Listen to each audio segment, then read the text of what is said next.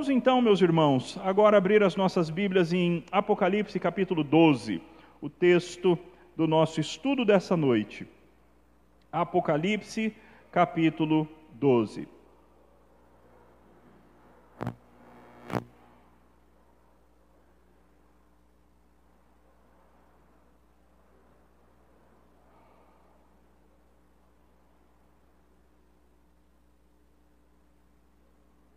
Assim nos diz a palavra do nosso Deus, Apocalipse 12. Viu-se um grande sinal no céu, a saber, uma mulher vestida do sol, com a lua debaixo dos pés e uma coroa de doze estrelas na cabeça, que achando-se grávida, grita com as dores de parto sofrendo tormentos para dar à luz. Viu-se também outro sinal no céu, e eis um dragão, grande, vermelho, com sete cabeças, dez chifres, e nas cabeças sete diademas. A sua cauda arrastava a terça parte das estrelas do céu, as quais lançou para a terra. E o dragão se deteve em frente da mulher que estava para dar à luz, a fim de lhe devorar o filho quando nascesse. Nasceu-lhe, pois, um filho varão, que há de reger todas as nações com um cetro de ferro. E o seu filho foi arrebatado para Deus até o seu trono.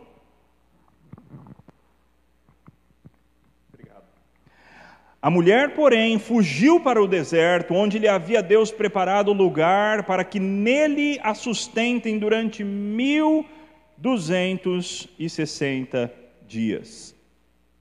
Houve peleja no céu. Miguel e os seus anjos pelejaram contra o dragão.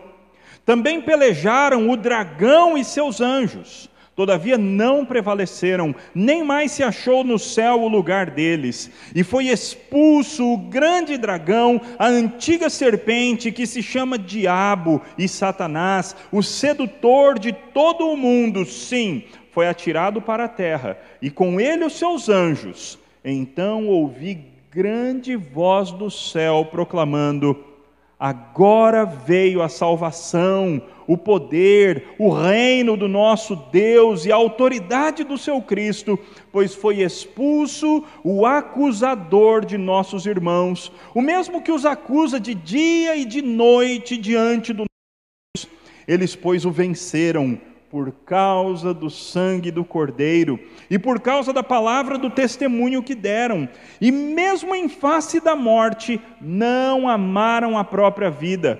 Por isso, festejai, ó céus, e vós os que nele habitais, ai da terra e do mar, pois o diabo desceu até vós, cheio de grande cólera, sabendo que pouco tempo lhe resta.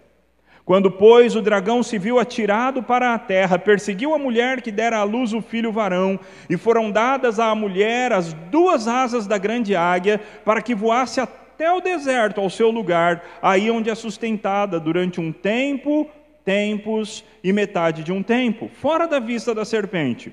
Então a serpente arrojou da sua boca atrás da mulher água como um rio, a fim de fazer com que ela fosse arrebatada pelo rio. A terra, porém, socorreu a mulher, e a terra abriu a boca e engoliu o rio que o dragão tinha arrojado de sua boca.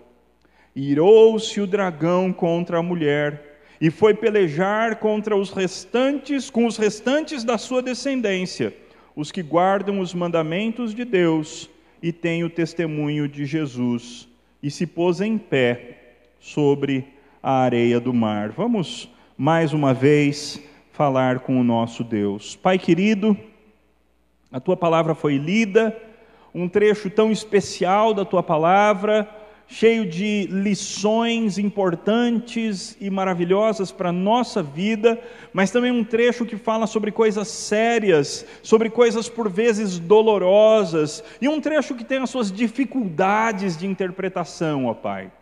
Nós pedimos que o Senhor não permita que nós percamos a mensagem desse texto por causa daquilo que é difícil ou não tão certo na sua interpretação. E pedimos que o Senhor nos conduza por meio do teu espírito para que a tua palavra, que é viva e eficaz em si mesma, seja assim para nós, seja assim para todos aqueles que, no, que estão assistindo em suas casas ou que vão assistir em outros momentos, que essa palavra, ó Deus, mexa nos nossos corações, que o Senhor nos desperte, nos incomode, nos faça tomarmos uma posição de batalharmos pelo Evangelho e de vestirmos a camisa do cristianismo, independente das, das, das pessoas que vierem contra nós, das situações que vierem contra nós, que nós assumamos que nós te amamos acima de tudo. Assim, ó Deus, dirige-nos em nome de Cristo Jesus. Amém. Ontem, a minha esposa, a Ju, recebeu um e-mail de uma, recebeu uma mensagem de WhatsApp, na verdade, de uma colega, pedindo oração, pedindo oração pela Ana. Ana é uma mulher que mora no mundo muçulmano, que foi evangelizada por um missionário brasileiro, missionário este que há não muito tempo atrás estava preso juntamente com um missionário americano e depois de os governos entrarem na situação, ele conseguiu ser solto. E o fato é que essa moça, essa mulher, Ana, ela se converteu ao Senhor. E passaram-se alguns, alguns meses, passou-se algum tempo ela de, de, da conversão dela, e o seu marido não sabia de sua conversão embora tenha suspeitado de alguma coisa. O problema é que ontem ou anteontem, o marido da Ana descobriu que ela havia sido convertida pelo Senhor. E o marido da Ana ficou transtornado, ficou muito bravo com aquela situação da esposa dele ter se convertido ao cristianismo e consequentemente ter, e consequentemente ter abandonado o islamismo. E aquele homem então disse à sua esposa: Você tem que sair de casa. Você vai embora ainda hoje de casa, porque eu não quero ficar na mesma casa que você, até porque eu estou muito revoltado, eu sou muito transtornado e eu posso te fazer mal. Então, suma da minha casa, volte para a casa dos seus pais e conte aos seus pais isso que você me contou agora. Conte aos seus pais, assuma aos seus pais que você abandonou o islamismo. E vamos ver o que eles fazem. A Ana então orou e pediu sabedoria da parte de Deus e conversou com o marido dela e pediu um, um dia, pediu um tempo a mais a ele. E ele deu até hoje para que ela fosse embora da casa dele, uh, da casa deles, e nós não sabemos ainda o resultado dessa história.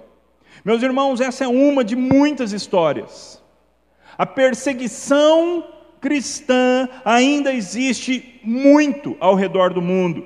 São muitos irmãos e irmãs nossos que têm sofrido graves consequências por terem assumido Cristo Jesus. São muitas pessoas que têm sido dizimadas, muitas vidas que têm sido dizimadas por terem assumido amarem a Cristo. São muitos que são oprimidos e, e, e, sofrem violência grave contra si mesmos e contra as suas famílias, por não negarem o nome do nosso Senhor Jesus Cristo. Qual é a resposta de Deus para esse tipo de situação? O que Deus tem a falar a respeito desse tipo de situação, especialmente para esses irmãos irmãs nossos ao redor do mundo que têm sofrido perseguição? Meus irmãos, o capítulo 12 fala exatamente a respeito disso. Vocês se lembram que João escreve o Apocalipse para sete igrejas, as sete igrejas ali da Ásia Menor, e algumas dessas igrejas já estavam de fato enfrentando grande e dura perseguição. E o capítulo 12 é um dos textos que vai ajudar, que certamente ajudou essas igrejas na época e tem ajudado igrejas ao longo das eras a entender o porquê que nós passamos por tribulação. O texto então começa com um sinal, é assim que o texto diz: viu-se um grande sinal no céu. E, e, aí então nós temos a apresentação da primeira grande personagem desse texto. Esse sinal era uma mulher que se vestia do sol e tinha a lua debaixo dos pés e uma coroa de doze estrelas. Aliás, é, é, semelhante esse sinal com um dos sonhos que José teve quando ele sonhou a respeito da lua e das estrelas ah, se prostrando diante dele, o sol, a lua e as estrelas se prostrando diante dele, José. O fato então é que essa mulher, ela é apresentada como alguém muito importante, muitíssimo importante. Afinal, ela tem o sol ela está vestida do sol, ela tem a lua debaixo dos pés e ela usa uma coroa, uma coroa verdadeira, uma coroa que tem doze estrelas. E ela está trajando isso na sua cabeça.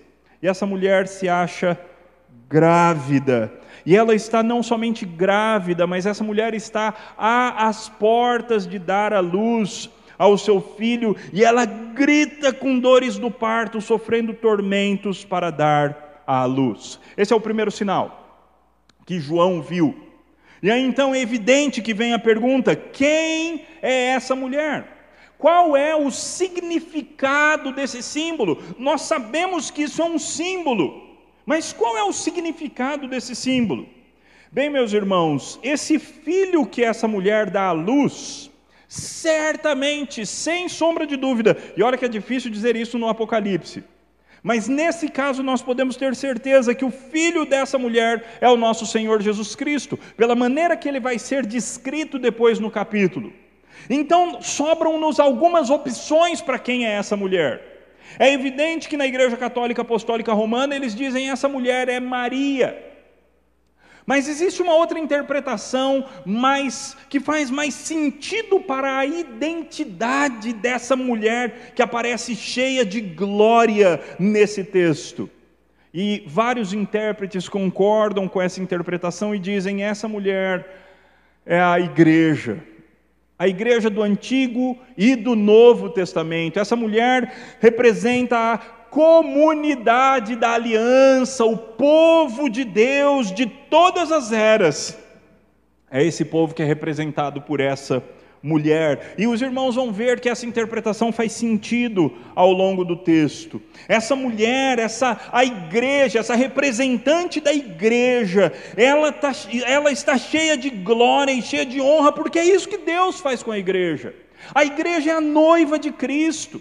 A igreja no Antigo Testamento é apresentada como a noiva de Deus. E Deus cobre a sua noiva, a sua esposa, com muita glória, com muita honra. Aliás, o livro de Oséias deixa isso claro, o livro de Ezequiel deixa isso claro, e vários outros profetas, usando essa ideia de uma mulher, do povo de Deus representado por uma mulher, a esposa do Senhor. Aliás, essa é uma das características importantes que nós temos aqui no Apocalipse. Porque essa mulher, na verdade, ela é o extremo oposto de uma mulher terrível que aparece no capítulo 17 a grande prostituta. Essa é uma mulher pura e uma mulher coberta com a glória de Deus. Já a grande prostituta do capítulo 17 é o extremo oposto dessa, é a mulher terrível, é a sociedade corrompida, é a sociedade corrupta que se levanta contra o Senhor, é o extremo oposto da igreja. Se aqui nós temos o povo de Deus, do lado de lá em Apocalipse 17, nós temos a união de tudo aquilo que se levanta contra o Senhor Deus. Então, em primeiro lugar, o que nós temos aqui nos versículos 1 até o 2, nos versículos 1 e 2, é uma mulher que está grávida, pronta para dar à luz a um menino, ah, e essa mulher representa a igreja, a igreja tanto do Velho Testamento quanto do Novo Testamento, igreja que deu origem, o, o, Jesus Cristo nasceu a partir do povo judaico, a partir da comunidade da aliança. Mas João vê um segundo sinal. E o versículo 3 diz assim: Viu-se também outro sinal no céu. E agora o que aparece é um dragão, um dragão grande, vermelho, com sete cabeças, dez chifres, e nas cabeças sete diademas.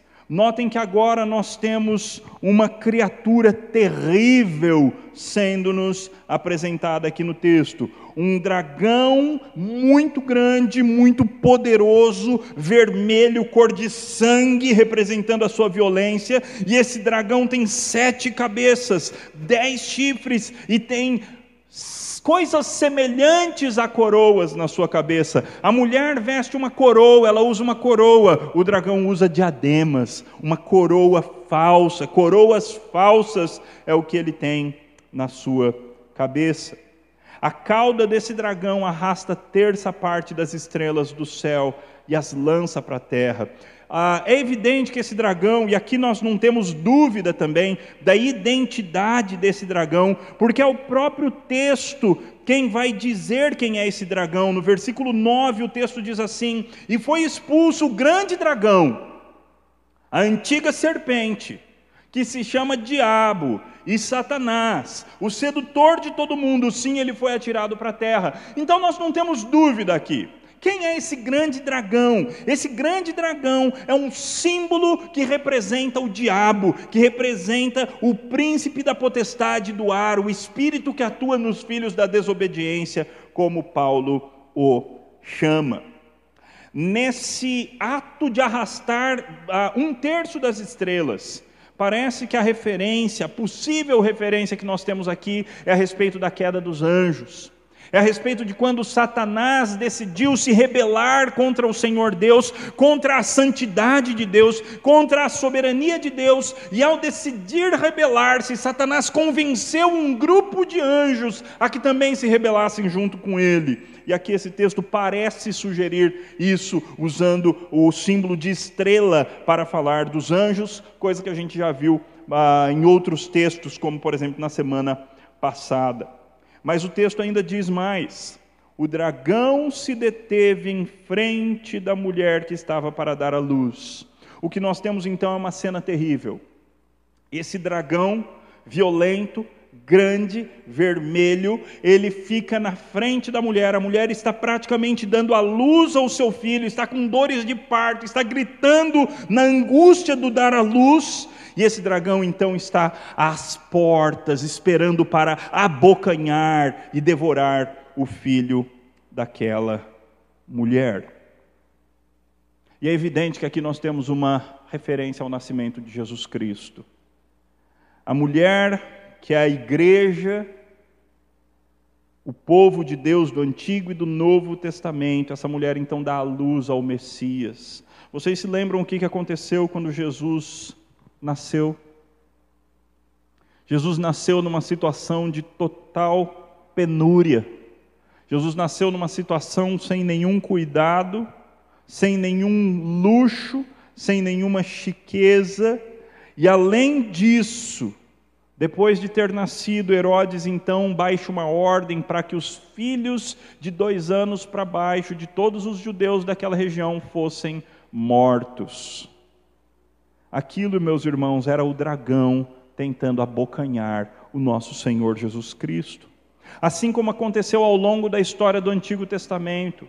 Por várias vezes o diabo tentou prejudicar a semente santa, por várias vezes o diabo tentou acabar com o povo de Deus, especialmente com aqueles que eram da linhagem da qual viria o nosso Senhor Jesus Cristo. O diabo fez de tudo para destruir a semente santa, como por exemplo, quando Faraó também matou, mandou matar todas as crianças que nascessem em Israel.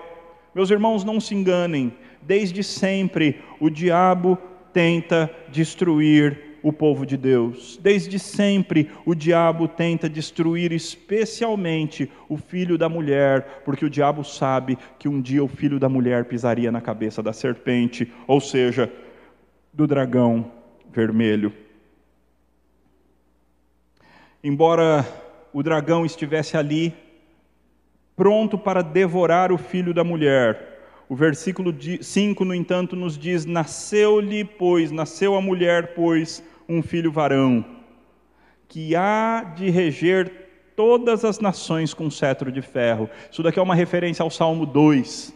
O Salmo 2 que prevê a vinda de Jesus Cristo o, o que viria para para quem o Senhor Deus disse: ah, Você vai reger as nações, com vara de ferro as regerás, e você será o grande, o, o, o, superior sobre todas, sobre todas as nações da terra. Por isso, os príncipes, os reis têm que se dobrar diante de ti. Beijem o filho, para que ele não se irrite e não pereçais no caminho.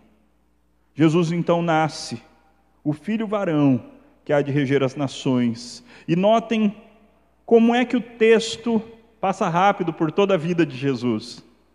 Porque aqui nós temos: nasceu o filho e o seu filho foi arrebatado para Deus até o seu trono. Meus irmãos, um versículo resumiu os 33 anos da vida de Jesus. Em um versículo apenas, o autor sacro resumiu tudo o que aconteceu com Jesus. Ele falou do nascimento de Jesus e ele falou da ascensão de Jesus, de quando Jesus Cristo foi assunto aos céus depois de passar 40 dias ensinando os seus discípulos. O dragão tentou fazer de tudo para tirar Jesus do caminho, meus irmãos. As tentações no deserto, a tentativa de matá-lo ainda quando um bebê, a tentativa de matá-lo na cruz, e de fato, o conseguir matar Jesus Cristo numa cruz. Mas ele nunca esperava que nesse processo de fisgar o calcanhar de Jesus, o diabo nunca esperava que aquilo ali seria o golpe fatal na sua cabeça. Essa era a profecia. O filho da mulher vai pisar na cabeça da serpente. Ambos morreriam no processo. O filho da mulher morreria por causa do veneno da serpente, mas a serpente morreria por causa dos, desse golpe fatal em sua cabeça. E assim aconteceu, meus irmãos. Jesus Cristo morreu, mas a morte não o deteve. Mas notem que esse texto, o foco do texto, não é a pessoa gloriosa do nosso Senhor Jesus Cristo.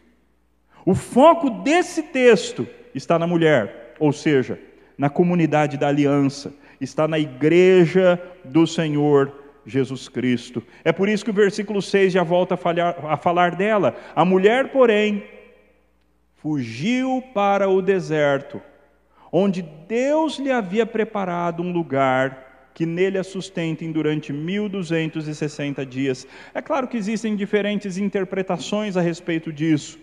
Mas a interpretação que mais faz sentido, considerando tudo que nós dissemos até aqui, é que esses 1260 dias sejam uma maneira rápida de falar a respeito de toda a era da igreja. Desde a ascensão de Jesus Cristo e do envio do Espírito Santo até os nossos dias, indo até a volta gloriosa futura do nosso Senhor Jesus Cristo. Notem que nós não estamos, não estamos sozinhos nesse tempo. Nesse tempo, nós estamos num lugar que por vezes é um deserto, é verdade, a igreja por vezes passa pelo deserto, mas num lugar preparado por Deus, onde ela será sustentada. Aqui, o, o, o eco que nós ouvimos aqui é do texto de Elias. Elias, muito amargurado por causa da perseguição que estava sofrendo, Jezabel havia prometido que ele morreria, e Elias então foge para o deserto, e ali no deserto Deus sustenta o seu servo. Meus irmãos, assim como Deus fez com Elias, Deus promete fazer com a igreja de todas as épocas. Deus promete sustentar a sua igreja.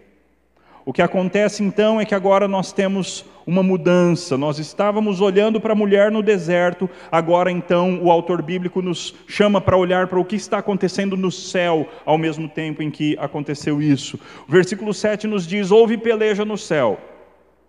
Miguel e os seus anjos pelejaram contra o dragão. Agora nós temos o principal, um dos principais anjos de Deus, o anjo Miguel, que aparece lá em Daniel, por exemplo, capítulo 10, versículo 13. Uh, ah, Miguel, lá em Daniel 13, ele é, 10, 13, ele é chamado de um dos primeiros príncipes. É assim que Miguel é chamado ali.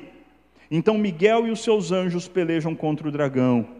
E também pelejaram o dragão e os seus anjos. Agora então nós temos uma batalha cósmica sendo apresentada para nós. É a batalha do que possivelmente aconteceu quando Jesus Cristo foi assunto aos céus.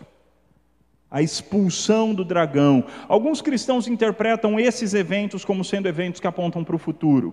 Outros cristãos apontam, interpretam esse evento como sendo um evento que aponta para o passado. Eu tendo a acreditar que, que nós estamos numa descrição de eventos que já aconteceram, embora não totalmente seguro dessa interpretação.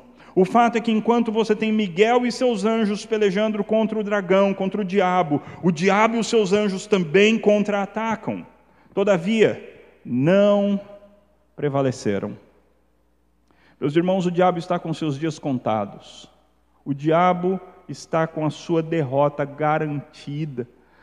O diabo não tem chance contra Deus, contra Cristo e contra os anjos santos de Deus, de tal forma que não mais se achou lugar no céu. O lugar deles no céu não mais se achou e foi expulso o grande dragão, a antiga serpente que se chama Diabo e Satanás, o sedutor de todo mundo, sim, foi atirado para a terra e com ele os seus anjos.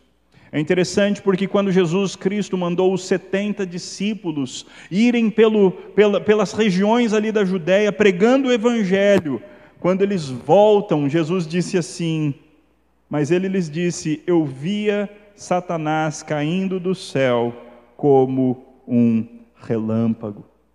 Então nós não sabemos exatamente quando aconteceu essa queda de Satanás no céu, mas o fato é que de alguma maneira que nós não conseguimos entender, Satanás tinha um lugar, ele tinha um certo acesso a Deus no céu. E o que é que Satanás faz no céu, meus irmãos? O que, que, que Satanás fazia no céu quando ele tinha acesso a Deus? Você em casa talvez tenha se lembrado de Jó. Satanás, enquanto estava no céu, enquanto tinha acesso a Deus, ele era o grande acusador dos irmãos. Lá em Jó nós temos Deus dizendo a Satanás: Você viu meu servo Jó? Homem íntegro, reto, temente a Deus e que se desvia do mal. E aí Satanás, com deboche, diz: Mas é claro que ele te serve. O Senhor tem feito de tudo por ele. O Senhor só o protege. O Senhor dá tudo o que ele quer. O Senhor deu riqueza para ele. O Senhor está tratando ele como se a teologia da prosperidade fosse verdadeira. É claro que ele te serve. Agora toca nele, tira tudo que ele tem, que ele vai te xingar na tua cara, ele vai te blasfemar na tua cara, é o que o diabo diz. Então Deus libera. Deus diz: vai e faz. E o diabo faz, meus irmãos. Então acontece de novo a mesma cena e o diabo fala: ele só não blasfemou porque o Senhor não deixou tocar na saúde dele. O Senhor só deixou tirar as coisas dele e os filhos dele, mas a saúde dele o Senhor não me deixou tocar. E aí, Satanás, e aí Deus então diz: então vai lá e faz. Só não mate-o, o resto está liberado. E meus irmãos, Jó tem a honra de Deus nas suas mãos e ele não blasfema contra o Senhor em momento algum. Esse é o papel de Satanás, meus irmãos. Ele é o acusador. Ele é aquele que, por vezes, vem na nossa mente de alguma forma e tenta nos convencer que nós não somos dignos de sermos amados por Deus. Ele é aquele que vem de alguma forma sobre nós e tenta nos convencer de que nós não somos eleitos de Deus. Tenta nos convencer de que nós somos sujos demais para estar próximos do Senhor Deus. Ele é o acusador.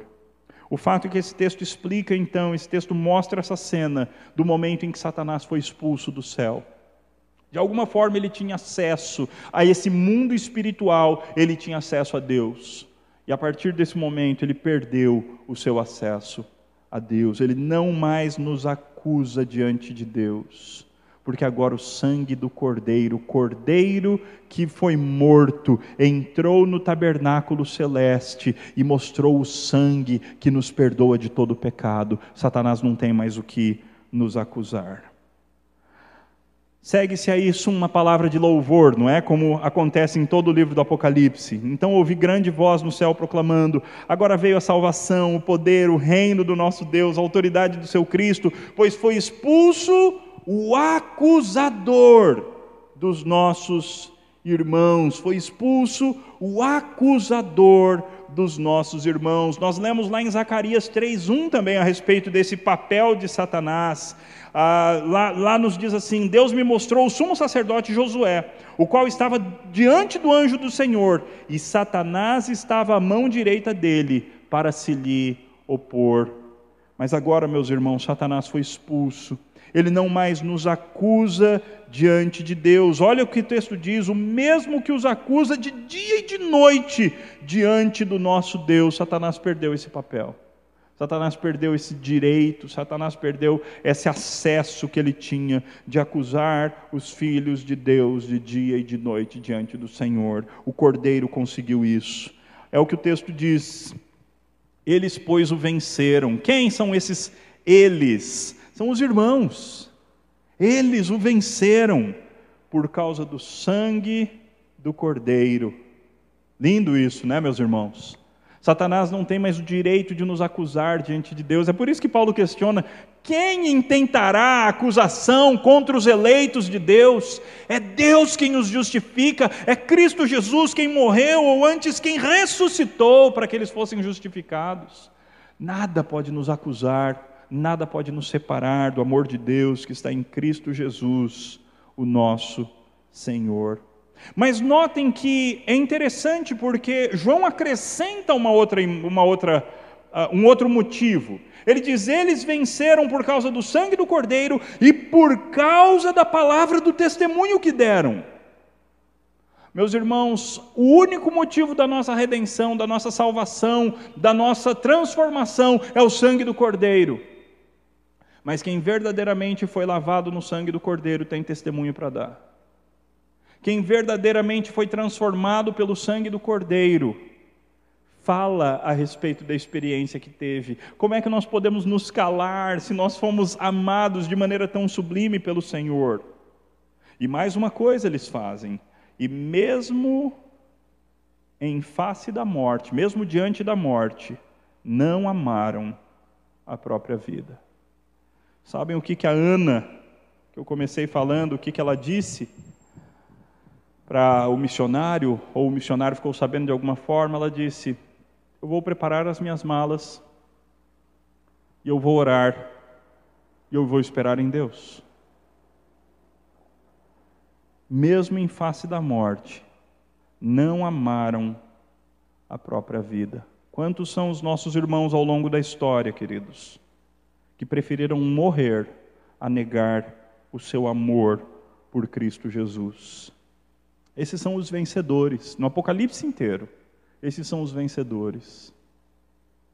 E nós, meus irmãos, às vezes com uma vida tão protegida, tão tranquila em certo sentido, por vezes não somos sérios com relação ao nosso relacionamento com Deus não fazemos as nossas devocionais, não lemos a palavra, não estendemos a mão aos necessitados, não levamos a sério o nosso cristianismo. Meus irmãos, os vencedores são aqueles que venceram por causa do sangue do Cordeiro, mas todos estes também têm palavra do testemunho, dão palavra de testemunho e não amam a própria vida, mesmo diante da morte.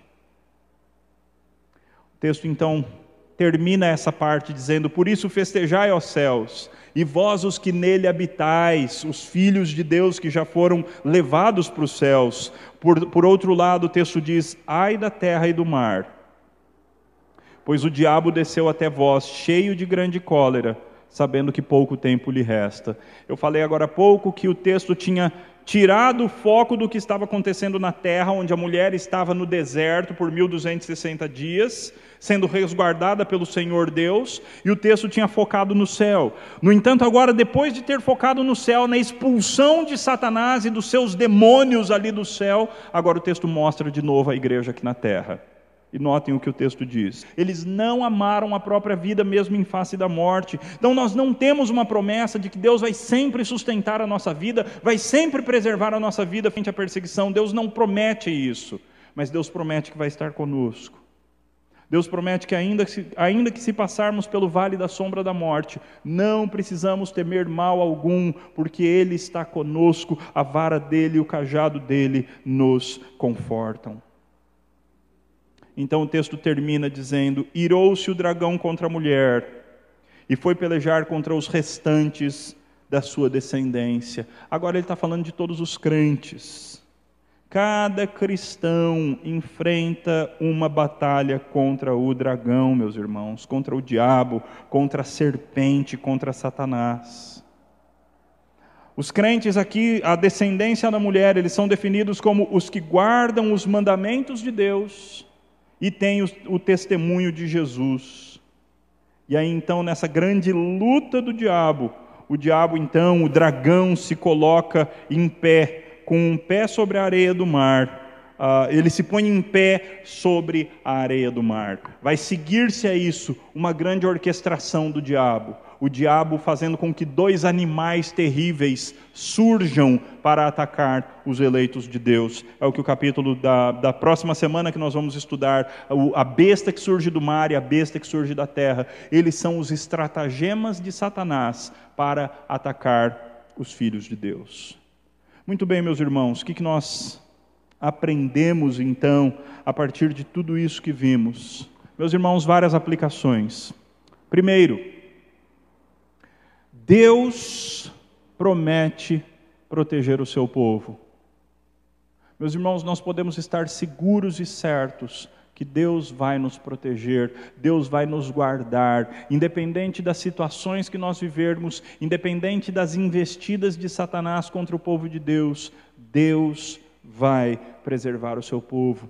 Deus tem um compromisso de salvar essa mulher, de salvar essa, a sua igreja, de salvar o seu povo. Deus tem um compromisso, as portas do inferno não vão prevalecer contra a igreja nunca. O que não significa que igrejas locais não sejam destruídas, o que não significa que crentes individuais não possam morrer nessa batalha, mas significa que a igreja do Senhor, a igreja chamada católica ou universal, a igreja que está em todos os lugares, a igreja tanto visível quanto a invisível, a igreja do Senhor não será destruída, não será totalmente abalada, porque Deus vai protegê-la, Deus a ajudará desde antemanhã. Então, podem as nações bramar, podem os rios fazer grande turbulência, Deus preservará a sua igreja nós, a Nova Jerusalém, o povo escolhido do Senhor, composto de judeus e de gentios. Por outro lado, esse texto deixa claro também que nós cristãos, por, vamos, por, por vezes, vamos enfrentar um adversário formidavelmente forte. Meus irmãos, o diabo, ele é apresentado nesse texto como um grande dragão vermelho, com uma boca terrível, cheio de diademas na cabeça, com sete cabeças, dez chifres. Ele é apresentado como um animal terrivelmente poderoso. E de fato, meus irmãos, nós não podemos contra o diabo. Nós não temos força para lutar e para vencer o diabo. Mas mais forte é o que está em nós do que aquele que está no mundo. Então a nossa vitória está garantida não por causa das nossas próprias forças, mas porque a despeito da nossa fraqueza, aquele que luta por nós é muito mais forte do que o diabo. Cristo já deu o golpe fatal na serpente. Cristo já deu a pisada fatal na cabeça da serpente. Então, o que o diabo faz hoje é, dentro da esfera de ação permitida por Deus, ele dá os seus últimos suspiros, até que ele, junto com a morte e com o inferno, sejam lançados de uma vez por todas no lago que arde com fogo e enxofre. Mas até que isso aconteça, ele ainda, ele ainda ataca os filhos de Deus. Então, falando em linguagem bem contemporânea, fique esperto. Fique esperto esteja atento. Ou, para usar a linguagem bíblica, vigiai, vigiai e orai. Nós cristãos precisamos entender que nós lutamos contra forças que nós nem entendemos e não temos a mínima condição de enfrentar no nosso próprio poder. Então precisamos deixar de tolice, precisamos deixar de usar armas carnais e precisamos nos revestir da armadura completa de Deus, para depois de termos vencido tudo, permanecermos inabaláveis e para conseguirmos lutar contra os principados e potestades do mundo das trevas. Consagremos-nos, portanto. Em último lugar, o texto mostra que os vencedores, aquele que vai permanecer, é aquele que guarda os mandamentos, aquele que dá testemunho e aquele que não ama a própria vida. Se você quer estar no lugar dos vencedores, esse precisa ser o seu estilo de vida. Sim, é claro, o que te transformou, o que te salvou, o que te transformou em um santo foi o sangue do Cordeiro. Mas agora que você foi transformado pelo sangue do Cordeiro, o Cordeiro te chama a viver para a glória dele. O Cordeiro te chama a negar a si mesmo, a tomar a sua cruz e a viver para a glória dele mesmo. O Cordeiro te chama a guardar os mandamentos, a conhecer a palavra e guardar os mandamentos de Deus. O Cordeiro te chama a não amar a própria vida. O Cordeiro te chama a que você dê testemunho. Como é que você tem gastado o seu tempo de quarentena?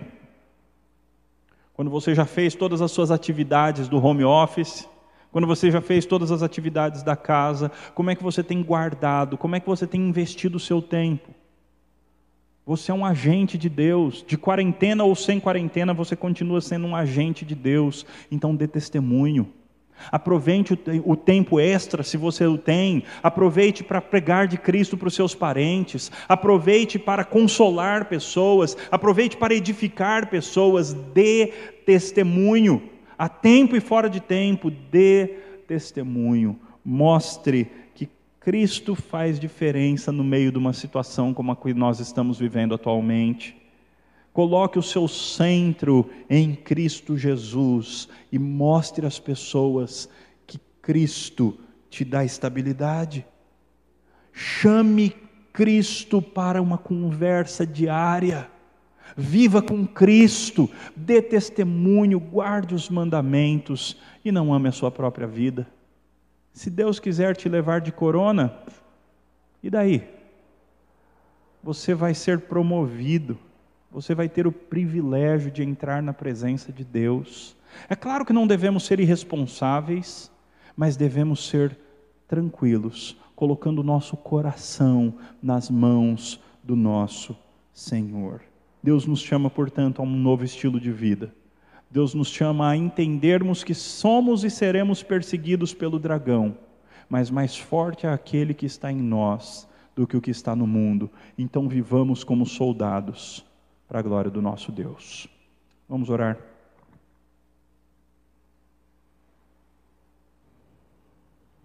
Pai, obrigado pela tua palavra.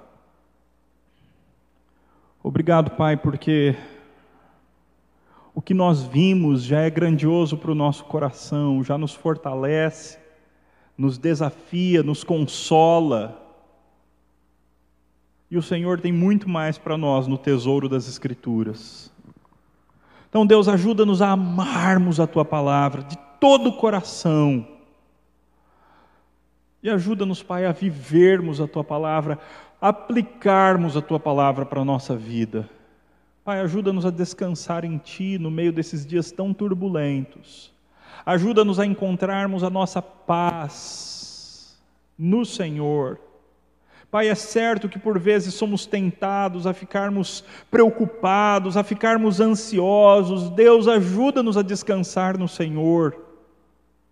E ajuda-nos a sermos luz, mesmo no meio desse momento, ó Pai. Que nós espalhemos a luz de Cristo, que nós sejamos sal, que nós continuemos dando testemunho. Pai, obrigado, porque o Senhor move céus e terra para defender o seu povo, e nunca nada poderá nos separar do amor de Deus que está em Cristo Jesus, o nosso Senhor. Seja louvado e receba toda a glória, hoje e sempre, em Cristo Jesus. Amém.